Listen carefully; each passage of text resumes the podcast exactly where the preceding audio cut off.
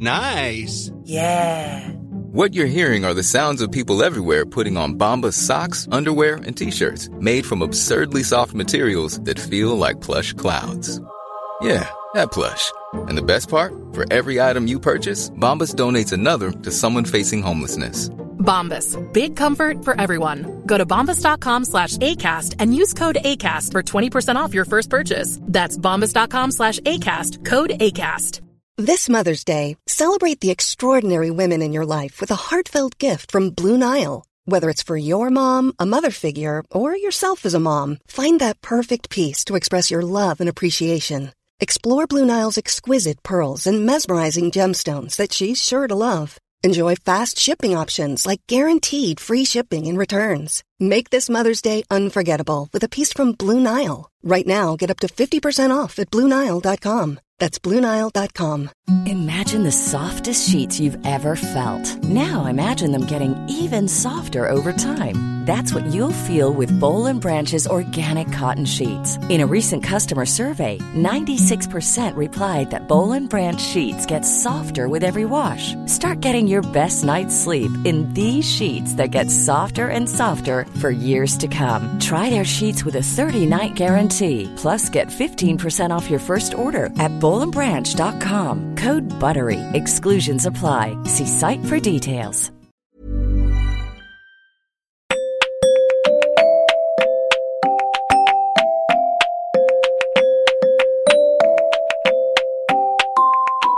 Welcome to episode one of season two of the Women's Running podcast. I'm Esther Newman, editor of Women's Running, and in this episode, I talk to Susie Chan. Susie is a hugely inspirational ultra runner, having taken on dozens of endurance challenges across the globe. She's a popular woman in the running industry, and you might have seen her popping up on your TV or at the National Running Show interviewing other runners and commenting on races. I talked to her in September this year about exploring her local area during lockdown, going from a few half marathons to running the Marathon des Sables, heat training, her roller coaster journey from chasing PBs to a shock cancer diagnosis, and dealing with that diagnosis by entering a lot of races. She also talks about battling the Jungle Ultra after her husband had almost died, tripping over an alligator during a hundred miler in Florida, running with her best pal Sophie Raworth, and her love of craft beer. And if you want to know what the best food to take on a desert ultra is, she knows just the thing. Spoiler, it involves the words pot and noodle. This episode is sponsored by Brooks Running. Brooks has launched its brilliant Run Visible collection this autumn and are giving you the opportunity to win one of two entire Run Visible outfits worth £400 each. Each winner will win a pair of women's carbonite tights, the carbonite hoodie, the carbonite jacket, and a pair of Run Visible Ghost 13 shoes. Run Visible is a collection designed to keep you running no matter the weather or the time of day, with smart high visibility features to keep you seen in the dark. To win all of this, you just need to go to womensrunning.co.uk forward slash run visible and answer a very simple question and for all the T's and C's. That's womensrunning.co.uk forward slash run visible. Find out more about the collection at brooksrunning.co.uk. Good luck. And how long is this? Just to give me an idea. I don't want to. Uh, I don't want to. I can ramble a bit, so I just want to make sure that I keep my answers the, the appropriate length. I want you to ramble Oh. because I like I like my podcast to be anywhere between like forty five minutes up to just over an hour. Okay. I, right. I like them to accompany people's long runs on a Sunday. That's Okay. the- I see. Okay. Good idea. Yeah. Okay. Um, well, I guess I mean well, we talked about it a little bit already before, but I really want to know what you've been up to in lockdown. So lockdown has been. Uh, I mean, basically, it's. I can boil it down to one thing, and that I've been running. there hasn't been much else to to do. Um, and we we chatted about it briefly. The weather has been very very kind, and um, I think I think at first that sort of first week where it was all very odd, very new, and quite stressful. I actually um, I lost all motivation to run. I, I did. I, I was just sitting in bed, and when I would normally be out running, I was just sitting there like, scrolling through you know the horror on, on, of the news and, and whatever it was. It was it was actually quite um, it was I found it really demotivating at the start, but I made myself go out because that was all we were allowed to do was to do that one thing. So I went out. Um, I wouldn't say it was a chore, but I had to. It, it, I was procrastinating before going out. But by the second and third week, you know, the weather was glorious and it was what it was, and I was um, using that as an opportunity really to go and explore places right on my doorstep and, and loads of new trails. And by the third week, I was absolutely having a having a lovely time because there were so many places which I'd not been to, um, very very close to me, all these new trails, and so I spent the majority of lockdown just exploring the local area in a way perhaps that I, I would never have done for, for you know for, for several years, I'm sure. Whereabouts do you live, Susie? So I live on the Surrey and Hampshire border, um, just on the Hampshire side, a place called Bordon. It's um, it's beautiful countryside round here. I'm right on the edge of the South Downs National Park, but Bordon itself is an old military town. So um, yeah, there's not much here. and basically, what they're doing is is um, they're getting the old military town and they're just flattening it and building building a new town. It's actually the biggest um, regeneration project in the UK at the moment, and we've moved in on pretty much phase one. So I live in a building site in the countryside. That's the best way to describe it. But, um, but I live right on the edge of the South Downs National Park. It's literally at the end of my road. Uh, so it, I mean, it's beautiful. There's miles and miles and miles of it. So it's just it's a it's a glorious spot, and and we did choose uh, choose this place. Um, you know, with, with the running in mind because it's not too hilly, um, and you know it's, it's really well positioned, um, not too far from the coast, thirty minutes from the coast, and, and about an hour uh, on the train to London. So uh, really happy here. So is it is it an area that you're familiar with? Did you know it before you moved there? No, so I moved basically about eight miles south. I was in Farnham before, and I, and I lived there for about 15 years, and I knew that really well on the North Downs Way. Um, a new area, you know, Farnham and Guildford very, very well. So it's it's not too far away from from where I was. But I found that before lockdown, I'll be uh, running like the same sort of two or three routes here, or getting in my car and going to Farnham, or, or meeting friends in Guildford, and just doing those same runs. And so it was. I've only been here a year and a half, so actually. Um, you know, the, the lockdown just showed me what beautiful trails were nearby. Perhaps I, I probably I probably would have stayed in the same routine of going to to my more familiar trail routes. So yeah, it's so, very quiet though, like super quiet. Okay.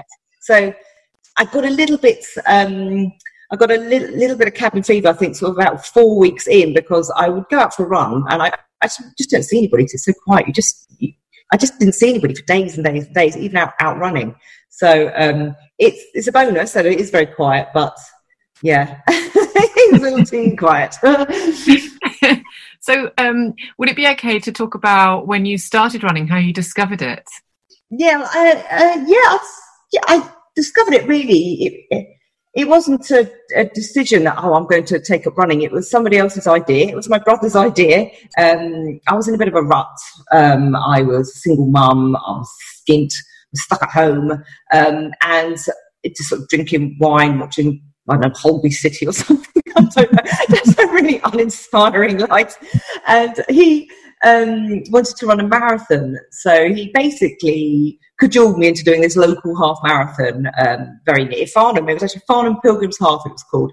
And I, I didn't run, you know, I wasn't a runner at all. And so I, I, agreed. I thought, oh, this, you know, it was months away at that point. So I thought, oh, okay, maybe I can, I can run that far. And I agreed without really thinking how far 13 miles is, because it is, it's a really long way, isn't it? If you, you know, it really is a, a long way if you to walk or drive 13 miles. it's far.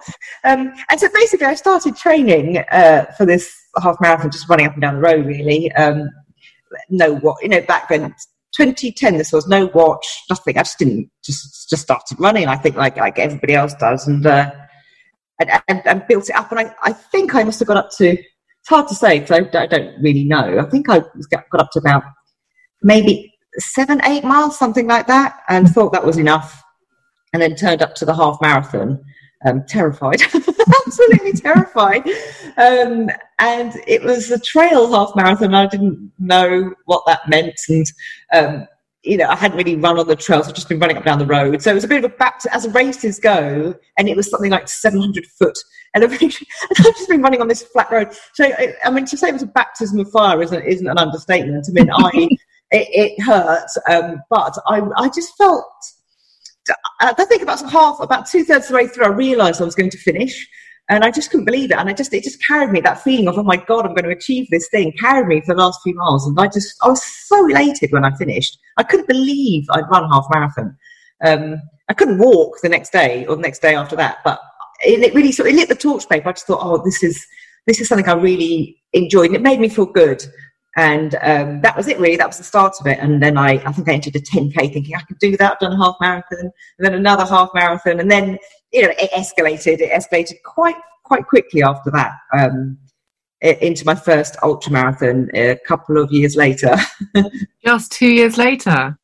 Yeah, I think it was something like that. I was I was signed up to the Marathon des Sables in 2013, and I think my first race my first race was at the end, the tail end of 2010, um, and that was that was mainly driven out of um, not uh, ignorance. it wasn't. It wasn't like it was like an ambition. It was an ambition, but it was more um, of a desire to, I wonder what that's like, rather than really thinking about it. And on reflection, I think if I'd seen those races, you know, those ultra marathons close up or, or seen them without having taken part first, I would have never have done them because they, they do look quite intimidating and terrifying from the outside. Um, but when you're going into something thinking, oh, I wonder what this is going to be like, you know, it's, I think so, sometimes it can be a little bit easier to, to, to take on. so, uh, so, you entered the Marathon des Sables just two years later. What, yes. what made you want hmm. to do that? And, and when did you discover that you had a talent for long endurance running? I wouldn't say I'm talented. I, think it's, it's probably just uh, uh, it's probably just a bit of uh, I don't know. It's, it's, I sort of quite enjoy it. Um, I entered that race. The honest truth is, I'd read about it in, in a running magazine, and I'd seen, and I didn't, I didn't even know such a thing existed. I was quite happy, happily doing my sort of 10ks and and, and the odd half marathon and, and Paris marathon, the first marathon. I just thought that was it. I just thought that was that was that was all that was available to, to runners. And I read about this, frankly, ridiculous race in, in the Sahara Desert. And the only way I can explain it is it's a little bit like when you, you know, you're watching those like, beautiful documentaries on TV and they just look so otherworldly and fantastic and adventurous and beautiful. And uh, I thought, wow, I'd love to be able to, I'd love to be able to do that one day. And I'd heard back then it was very hard to get into and um, you know there's a long waiting list and all that sort of thing. So I just signed up to the waiting list, thinking I'd get um, you know the emails and maybe perhaps connect with a few people who who also wanted to do it and learn. Um, and then a few days later, I found out that there are so many dropouts in the lead up to the race that everybody on the waitlist gets in, and I had a full on panic.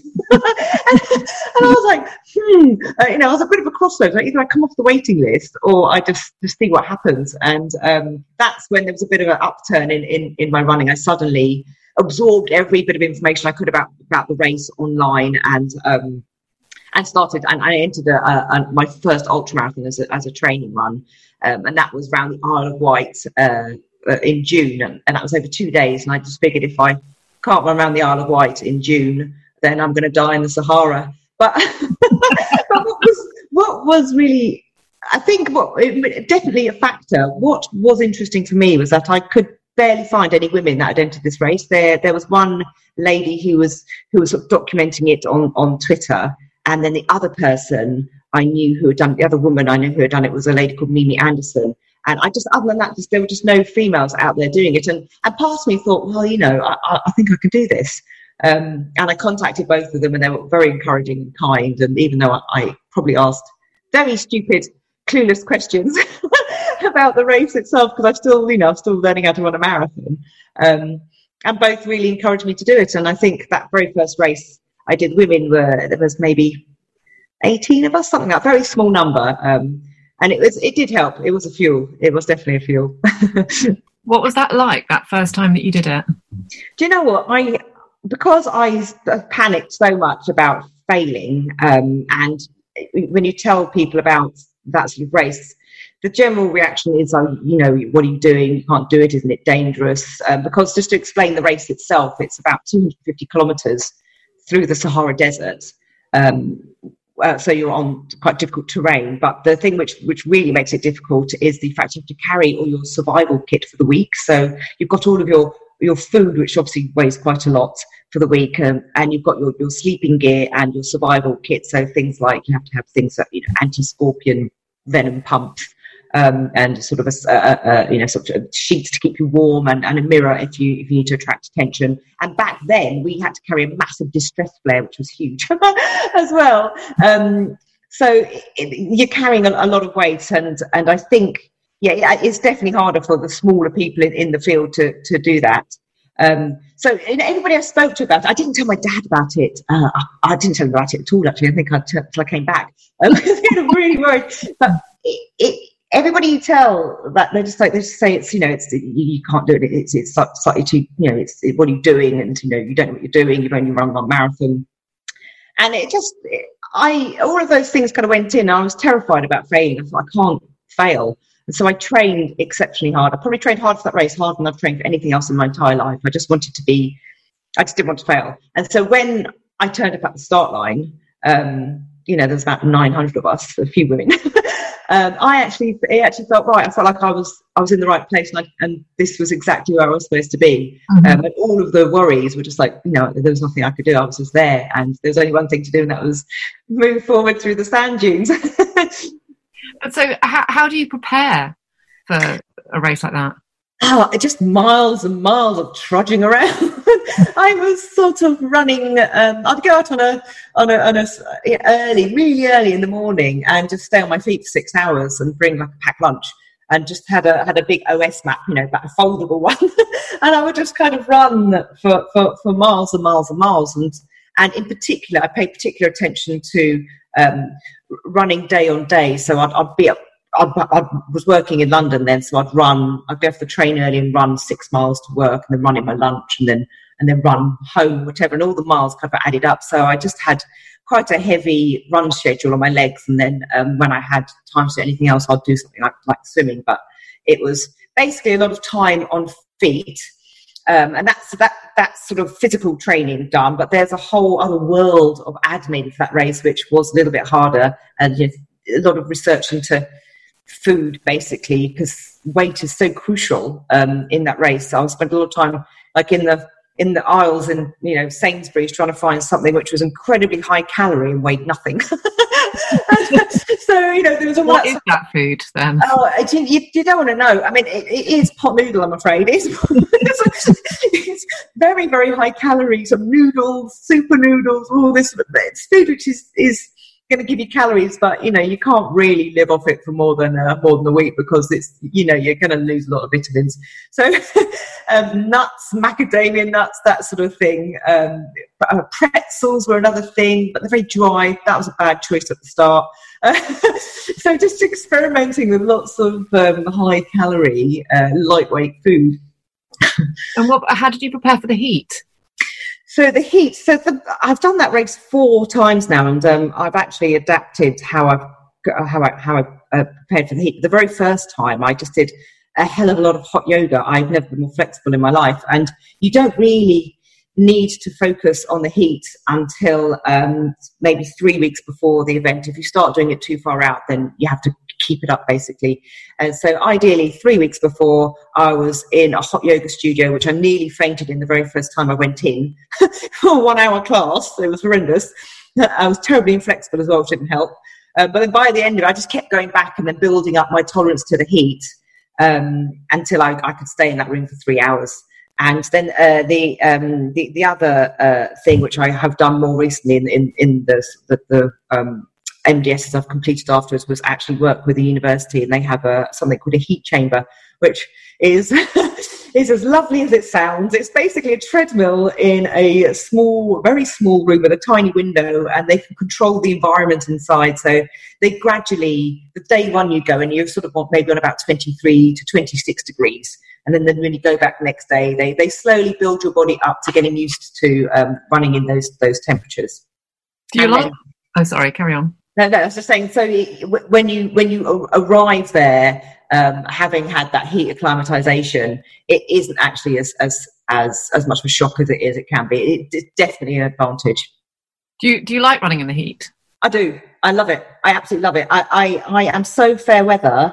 When it rained yesterday, bearing in mind it's August, I, I point blank refused to go, go out in it and run in my treadmill.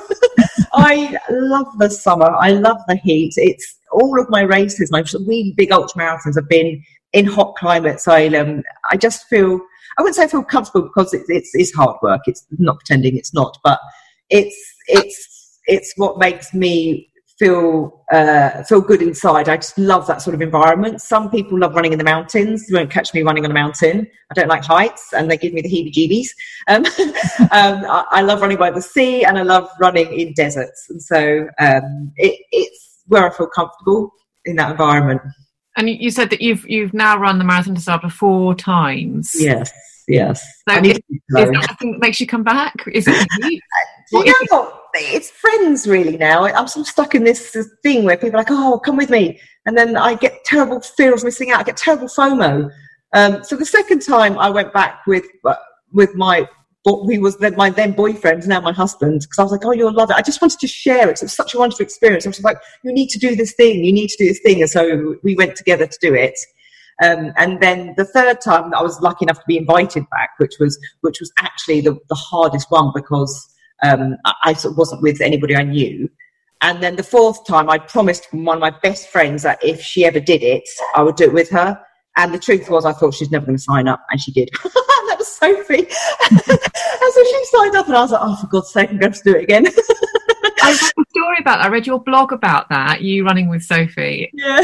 That looked so fun. But also, had... I love the fact that she hid it. She hid the fact that she was doing it, it killed me. I had to, I was sworn to secrecy. So yeah, she, she, I, and the thing was, I found out before I, I'd done the previous year that I was going to run, um, run it. And so, um, I, all I could think about when I was having that terrible year by myself was I'm going to come back and do this again next year. but when I went back with Sophie, I was sworn to secrecy, um, which killed me because you know um, I, I probably overshare and um, we were sort of running around, you know, incognito with packs on, you know, through, you know, in, in, very quiet trails while she trained for it. And she was, um, she went. I'm saying, she was absolutely terrified about the prospect of it. But I just knew from the word go that she would be fine, and only would she be fine, she absolutely would love it. And uh, we we had one of the best weeks of our lives there. It was just, it was just an extraordinary week with just wonderful people. It, it, that race is, I would say, when you talk to people who have done that race. Um, you don't really remember the running. I mean, sure, you're running a long way, but you, it's not the pri- it's not the primary thing you think about. You think about the people and the, you know the fun you've had and uh, and yeah, just just your your you know your tent mates there called the people you've spent most of the time with, and that's the overriding experience. And I think that's why I keep going back to that race. so, so will you go back? Probably. I mean, never say never. I mean, I think I'm, I'm done. I'm done running it.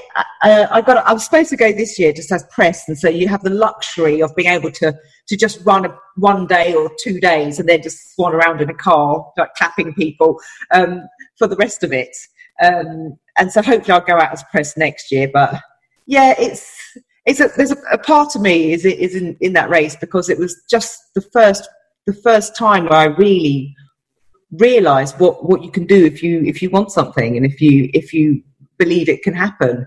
Um yeah it was just a and it just opened up this whole world of ultra running to me and and you just when you're standing at the start line you see it's it's there's not a certain type of person. It's not like it's you know super elite people. It's just ordinary people wanting to do something slightly extraordinary. So it's just it's a wonderful race.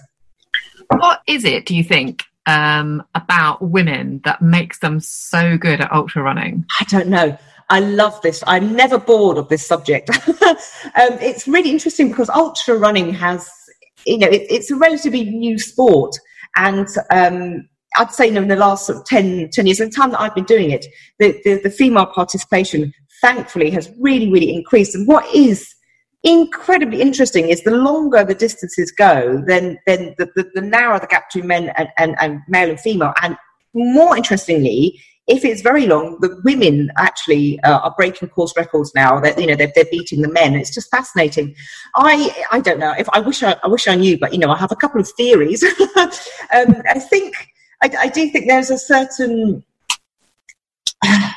attitude uh, in, in, in women. If you're deciding you're going to run a race, if I decide I'm going to run a race, I will do everything I can, everything within my power, every fibre of my being to get to that, that finish line. And I don't care. If I had an A race, I wanted to finish in, you know, a certain time or within a certain ranking. And that doesn't happen for me. I will keep going. I will just keep going to finish the race. And I think I think sometimes I can be the mentality of, oh, I haven't got to where I want to be, so I'm just gonna I'm just gonna st- stop now.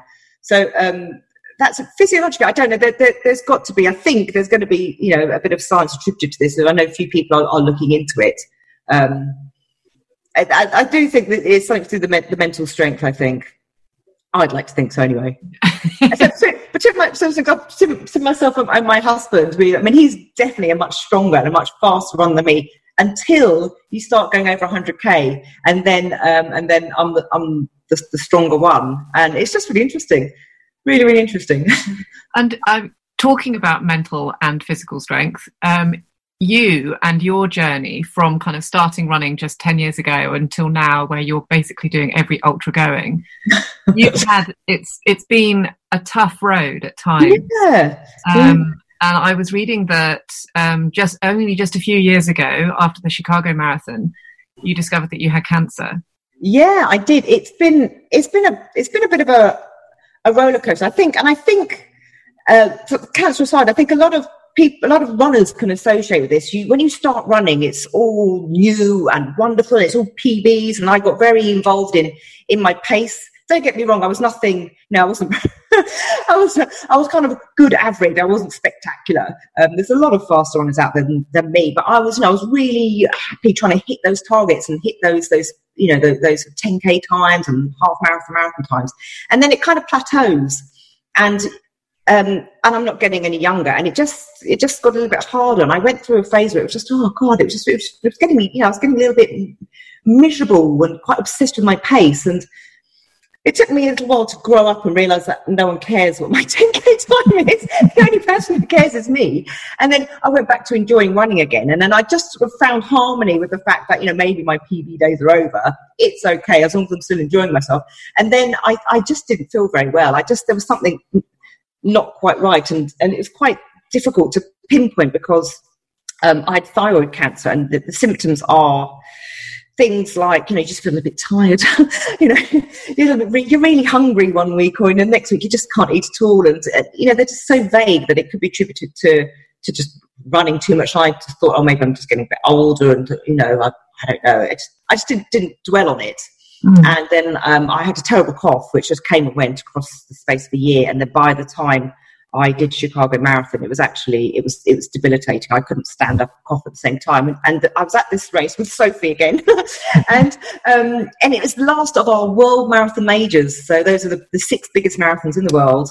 Um, and it was the very last one where we were going to pick up our sixth star and our giant medal, and we were going to be interviewed, and all it was all fantastic. And so there was no way I couldn't finish the race. And at I can remember the day before, everybody was like, Are you okay, Susie? And I was like, I'm fine, I'm fine. I, I can't not do this race. Um, anyway, the, she, she, told me afterwards, but they, her and my husband were so worried about me. They basically ran with me. And I got to about 20 miles. And I can I remember leaning over and saying, if I collapse, don't let them take me off the course. I'll be okay. Just let me stay and I will finish. and they were just looking at me like, we've got to stay with her because she's obviously lost the plot. Um, but I finished the race. It was really tough. They pretty much she she held my hand and pretty much dragged me across the line.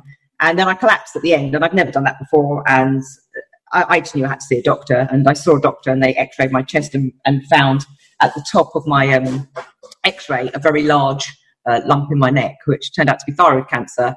And so the, the, short version is I, I, had a couple of operations and, and I was fine, um, but I dealt with it by entering a lot of races. which probably on reflection on reflection now i can say um, with a bit of hindsight i might have over egged that pudding and i perhaps should have been a little bit kinder to myself you have you have run an awful lot of ultras. I was trying to make a list and i don't think i finished it. Oh i haven't made a list. Don't don't yeah just... but i mean there's like the ice ultra the jungle ultra race to the stones. There's marathons all over the place. Um, 100 miles in a day, which sounds oh, yeah, yeah, yeah. Um, what's what's been the best one? What's been the worst? Well, the worst one I would say was that first Jungle Ultra, just because I was I was quite cavalier about it by that point. I was like, oh yeah, I can run for days. It's all great. And um, I went into it uh, under unprepared, basically unprepared and undertrained, and it was it was a hell of a slog. And um, my husband was with me, and he collapsed on day two or three. Um, and nearly died. I mean, I'm not being dramatic. He nearly died. he needed nine drips to be brought round, and that was that was stressful. and I was just didn't want to run by myself. Um, but I realised I just thought both of us can't fly all the way to the Amazon rainforest and come home with nothing. So I pushed on, and um, it was a real ordeal. I was just it was it was really physically tough that race because it was just all elevation and mud and incredibly humid. Um, so I just was underprepared. But that's so I found that really, really, really tough. I wanted to stop in that race um, and mm. couldn't because there was nowhere to stop because I was in the middle of a jungle. I just had to get to finish so that was probably the, the toughest. Um, loads of highlights though. It's hard to select a, it's hard to select a particular highlight. Um, Boston Marathon, I think, was a highlight because it's a biggie and it was perhaps one of the first races, you know, that, that very first few months. I read about Boston Marathon, it just seemed like a dream to be able to stand at that start line. Mm. And um, it was a year after the bombing, so there was quite. A, it, it, was a, a, very powerful race to be be part of, and I met Sophie in that race, and mm. I just I just I'd, I'd, earned my, my place at the start line and I ran my heart out. It was a terrible, terrible race for me strategy wise. I imploded at about mile 16, but I kept going.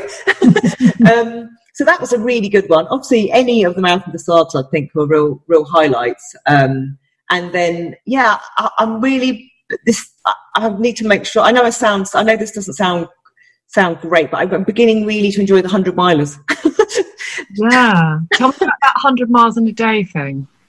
So I've run 100 miles in a day. How many times? A few times now. I've done I've done five 100 milers, um, and I've done them in in races. So these are so these are surprisingly popular races now. The Centurion races, 100 mile races.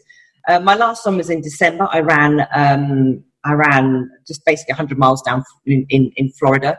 I've done one where I've run across all the Florida Keys that was great. I tripped over an alligator in that one. That was, um, and then, and then probably quite a difficult one, but but really weirdly rewarding. I did uh, I did um, I ran around a 400 meter track for 24 hours, and I think I ran 104 miles or something like that, just mm. in a circle. And you sort of the beauty in that race was there was no beauty in it at all. It's just you and running. It was very pure. There was nothing beautiful to look at.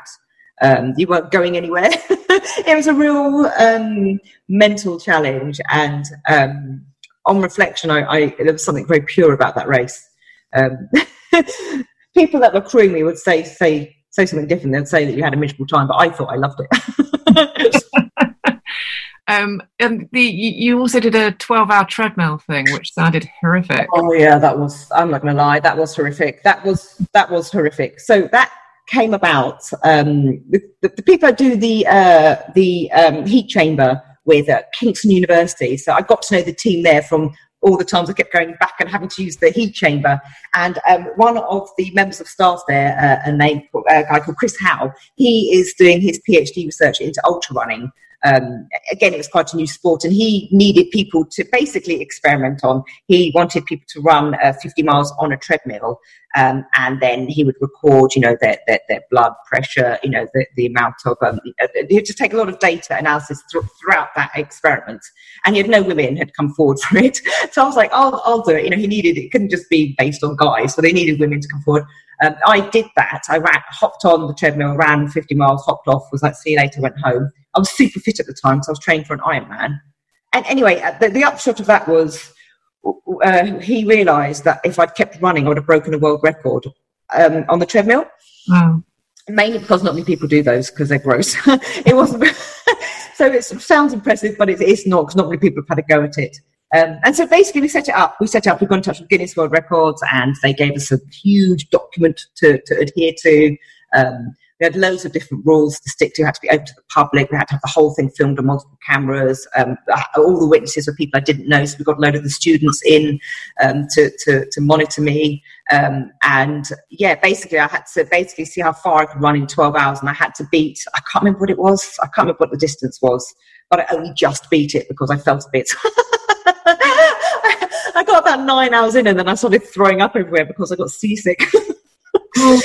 so it was um, it was a tough day at the office. That one, oh my gosh, I had basically I had one of those one of those one of those moments where um, you, when you start running um, and you know you're just thinking, oh, I can't be bothered today.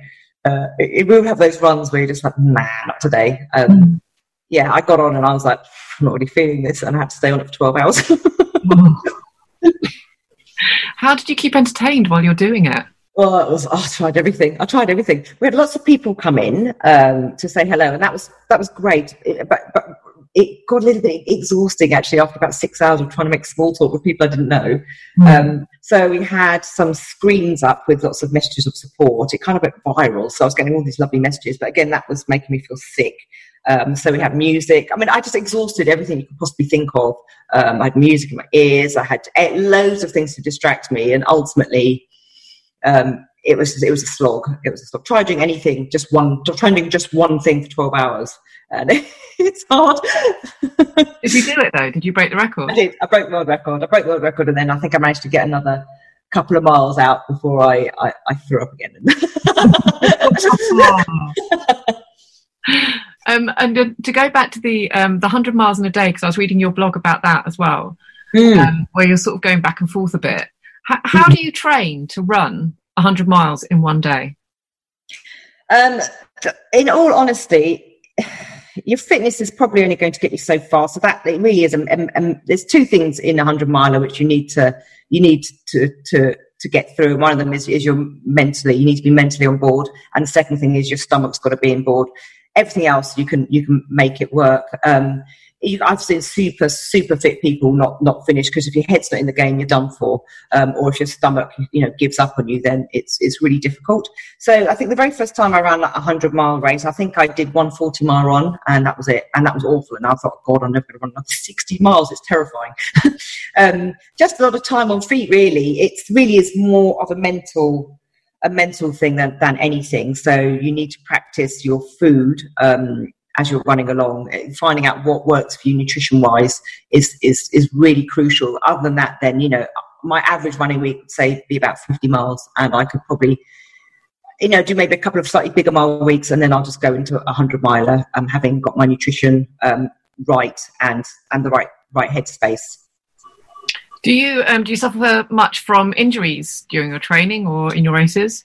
I've been really lucky because I think I did what you know a lot of runners do in those first couple of years where I'd get a niggle or an injury and I'd be like, I'll be fine. And then you keep running and then you have sort of eight weeks out. So I did, I did that a couple of times at the beginning, the first couple of years, um, getting injured and starting to stop running for two months and then building back up again. And then now, you know, I'm just a bit older, a bit wiser, a bit more niggly. So if anything feels odd, I just address it immediately. I just address, I just stop and, you know, see physio or, or um, yeah, uh, just just ease off for for a couple of weeks. Um, so I've been okay. I had one one major injury. I had the same sort of. It's when my Achilles get a bit sore, and I can recognise it now and know how to deal with it.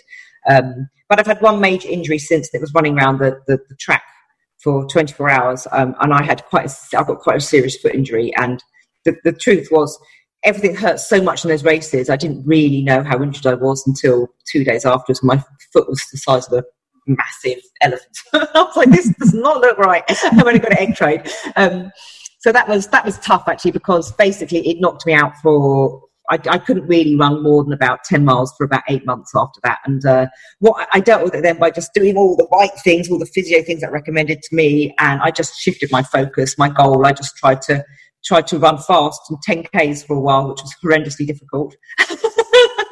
and I got nowhere near my PB. But you know, it gave me another focus, and I still got that sort of running buzz. And I really enjoyed actually. I really enjoyed thinking about thinking about you know running in a in a different way for for basically the best part of, of about eight to ten months. Do you do much cross training, or do you, um, or is running just the thing? So I the, the, the truth is not as much as I should. I go through I go through phases where um, I'm like, yes, yoga. And, you know, and I'll do loads of yoga and I'll do it and it'll be regular part of my routine. And then I'll do it three months and feel amazing. And then something happens, like you go away and then you come back and you don't, you kind of lose the routine. So I'm, I'm, i would say I'm, I'm, sporadic, but I do like to cycle. I do a bit of uh, not on the road. I'm terrible cyclist. I, I go on a turbo trainer in a nice static, safe environment. Um, and I, and actually, the good thing about lockdown is I've been I've been doing quite a few sort of Zoom workouts and at home workouts and uh, I'm really enjoying those. So yeah, I try and I try and do you know the, the strength training and all those bits and pieces, but um, I wish I was more committed because I just I'll do like three months and then switch focus and start swimming instead instead of doing the cross training. So mainly it's mainly running, if I'm honest with you. and um, I remember uh, hearing that you were down to do the Orbis Trail Challenge this year. Yes, yeah. Still going ahead, or I it... don't think so. I mean, we, we haven't it hasn't officially had the, the, the plug pulled on it because um, I think whilst there's still a glimmer of hope, uh, we, we don't want to draw a line underneath it, but. Um, yeah, I, I don't know. There, there, might be something salvaged from that, but I'm I'm I'm not 100 percent on that one. Can you explain what it is? So yeah, it's I haven't done it. I have to. You have to Kelly Holmes was. was Kelly. yeah, Kelly. She, Kelly's done it. So basically, it's actually it, it, it's really appealing to me because it's a really good balance of of a challenge, something which is quite difficult, um, uh, mixed up with you know with, with, some some rest days and and just some fantastic learning. So it's based in Malawi, and you've got three days of running, and in between each one of those days, you've, you've got an activity. Um, and the running looks it looks challenging but not insurmountable. So it'll be a half marathon, but through maybe quite a warm plain one day, and then the next day it'll be up a up a, a, a mountain, and then the third day um, as a, a trail environment. So um, all quite all quite achievable, I, I would say, but uh, enough of a challenge you feel like you know you, you have got uh, you've had a good experience. And so, if you if you're not going to be doing that, what challenges are you going to be doing? What what have you signed up to do? This year, so this year's gone completely down the toilet, and I don't think I'm alone. I think all runners. I my my bulk of my races were in the first half of the year. Um, and they just all got completely. I did one. I went to Costa Rica and did the Costa Rica Coastal Challenge, and my goodness, I'm so glad I managed to get to do that because that was basically the last race, um, the first and last race I did. Um, the bulk of my races are in America, and I can't get over there um, at the moment. One I'm supposed to be doing a 100 miler in October, but the race, as far as I'm aware, is going ahead, but I can't get into the country. So um, I haven't been training for it either. So, so that may or may not go ahead. Um, I've signed up tentatively to Athens Marathon because that's also going ahead. I've not booked my flights yet.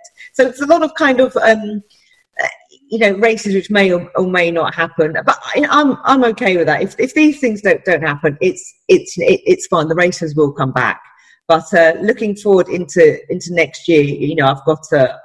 I haven't entered anything yet, but all the races that I was supposed to this year, like they're going to roll over to next year. So there's one in particular I'm really keen to do called Salton Sea, and that's 81 miles through the desert, of course, and ends uh, uh, through uh, Nevada desert and ends uh, up at the top of a mountain. And what's really interesting um, about that race is it's a team race, and not that you have to pass a baton, but that you have to run together. You're not allowed to be more than 20 meters apart. So there's an interesting team dynamic, which I'm, I'm keen to explore over 81 miles. Who's your team for that? Well, actually, well, it, so at the moment, if you know anybody, please jump on board. I've got Chris Howes is from King's University, the guy who I was talking about, who did the experiments. He's he's keen to, to have a look at that race, so he's going to come aboard me. And in an ideal world, I want another female there because um, again, you know, just repping the females, I think I could get quite quite a good team. We can go as a pair, but um, it would be nice to have have a team of three. And you couldn't persuade Sophie to do that one. I keep asking her. I keep asking her actually.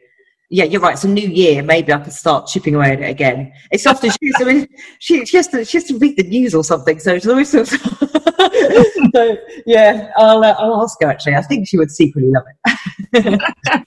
do, do you have like a longer term aim or goal with your running, or do you just want to enjoy it race by race? It's really important to just to to, to enjoy it, and actually after that those few months after when I had the cancer the cancer treatment, I, I, I really overdid it, I think, and uh, it made me kind of think, you know, reevaluate. I just don't, don't running for the sake of it. And so now, as I get a little bit older, um, I'm getting a little bit more selective about the sort of A races that, that I do, and so I'm being a little bit more choosy about them. But there is there is there is one race which I just I just have to do. I just have to do. And I think if I if I get lucky enough to, to get into the start line of that, then that'll probably be the, the, the pinnacle. and I wouldn't say I'll leave it there, never say never, but you know, that, that for me is the, the one race I've got left to tick off. And that one's um, a race called Badwater 135. And it's 135 miles through the hottest place on earth at the hottest time of year. So it goes through Death Valley and is, uh, I don't want to under, under underestimate under sort of understate it, but it's one of the most difficult, unbelievable things I've ever witnessed people do. And every time I see it, I think, I can't, you know, what the hell? and then uh, two weeks later, I'm like, I have to do it. and so that's, it's really a toughie to get into because it was cancelled this year. So I don't know what the criteria will be for selection next year, but you pretty much, you have to, you get selected to, to, to run that. So, um, that's still a big ambition of mine. I think if I ever made the start line, let out the finish line, it'll be, I'll be I would think job done. Um, I want to ask you about Mizuno because you've recently become an ambassador for them, and you're wearing a very lovely hat, which Thanks. very nice. Um, how did that come about? That's that's a brilliant partnership. I don't know. I to, I've been really. Um, there's been I've been really I think I just hit things at the right time. So when I started documenting my my running journey, um, I think I just hit things at, at, the right time. You know, the popularity of ultra running has increased dramatically. When I started, I think in the UK there were 17 ultra marathons, and now I think I lost count at 240. There's just so many of them. So the, it's just a real increase uptake in the sport. I started documenting what I was doing um, in quite an honest way on social media, and um, I had a proper job. I had a, I worked for 20 years in the museum and gallery sector, and I did that up in London. Um, and then just a couple of years ago, the opportunity presented itself just to just to, to, to, to, to focus a bit more on on, on the running that I was doing and sort of talking about the running and all those bits that surrounded. And I was fortunate enough to do some race commentating, which I, I really enjoyed doing. Um, and so I just kind of stopped working up in London and, and doing the running thing. And it's worked out really well for me. And Mizuno, they just, they just got in touch with me um, and sent me some shoes and how you like the shoes? And uh, really, really like the brand. It's a very old, historical, brand. You know, they've, they've been around for absolute years, and uh, I just you know learned a little bit about them and, and met met the people there. We just all got on really well, um, and just really proud and delighted to represent them. Oh, wonderful! Um, you know, there was um, something I was reading which uh, about you, which um, I loved, along with everything else, which is uh, that you're a fan of craft beer. Is that true?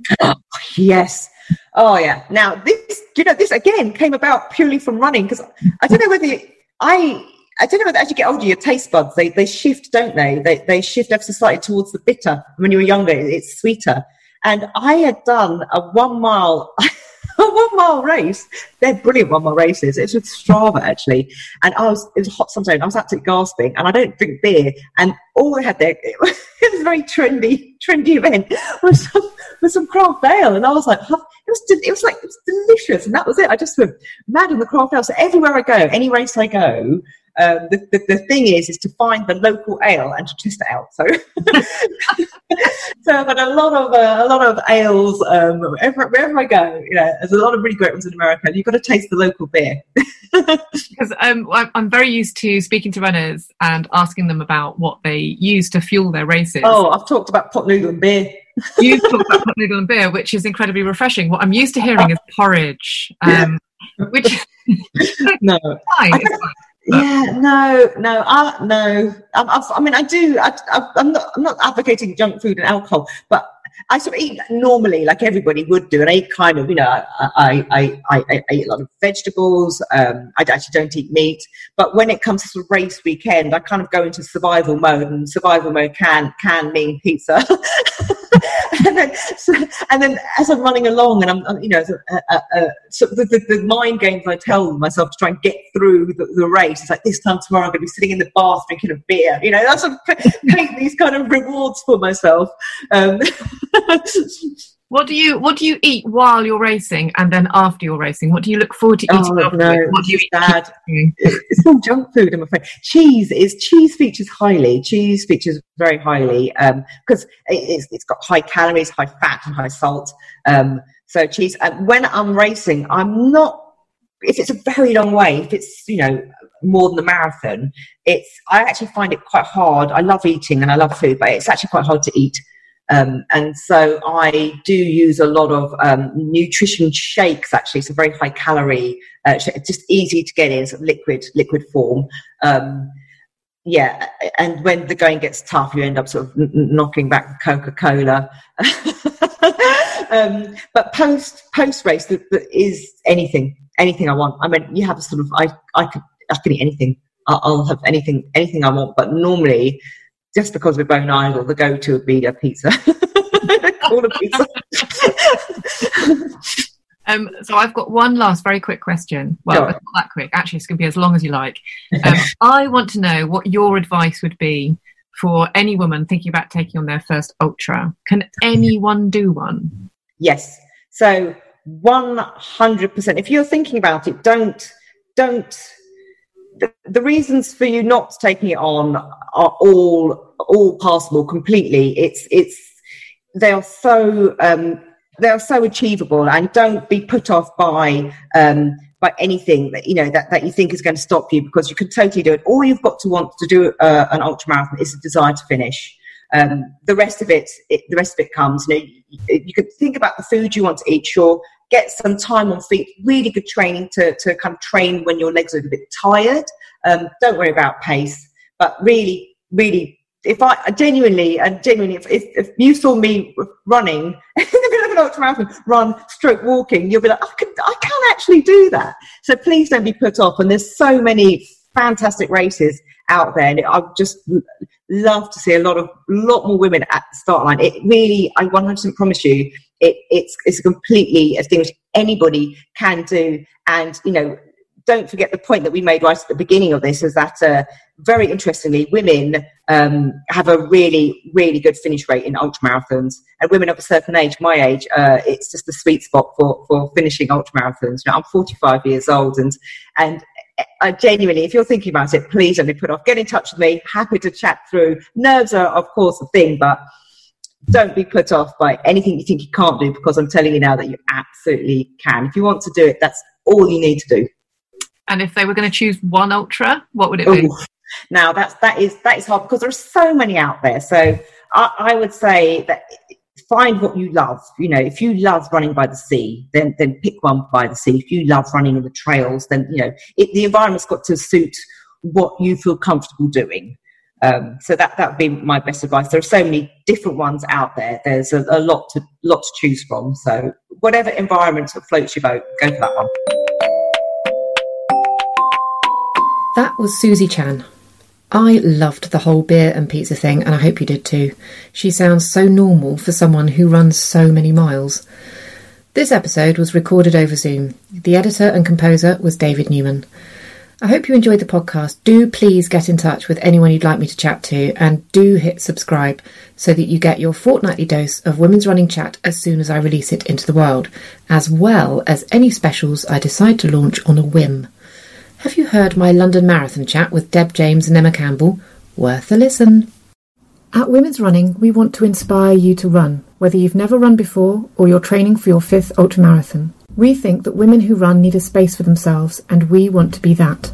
Every month, we talk all things running and all things women, from training plans for specific distances to interviews with incredible runners, ideas on how to improve your running and remain injury free to delicious recipes to fuel your running and tons of advice on women's health. The easiest way to get hold of a copy is to go to our online shop at shop.womensrunning.co.uk. Or you could get it delivered direct to your door or to your inbox every month by subscribing. You can buy the digital edition at pocketmags.com or download the app to your phone or tablet through your app store. For all the different ways to read the magazine, go to shop www.womensrunning.co.uk. Do join us. We would love to have you with us. Happy running.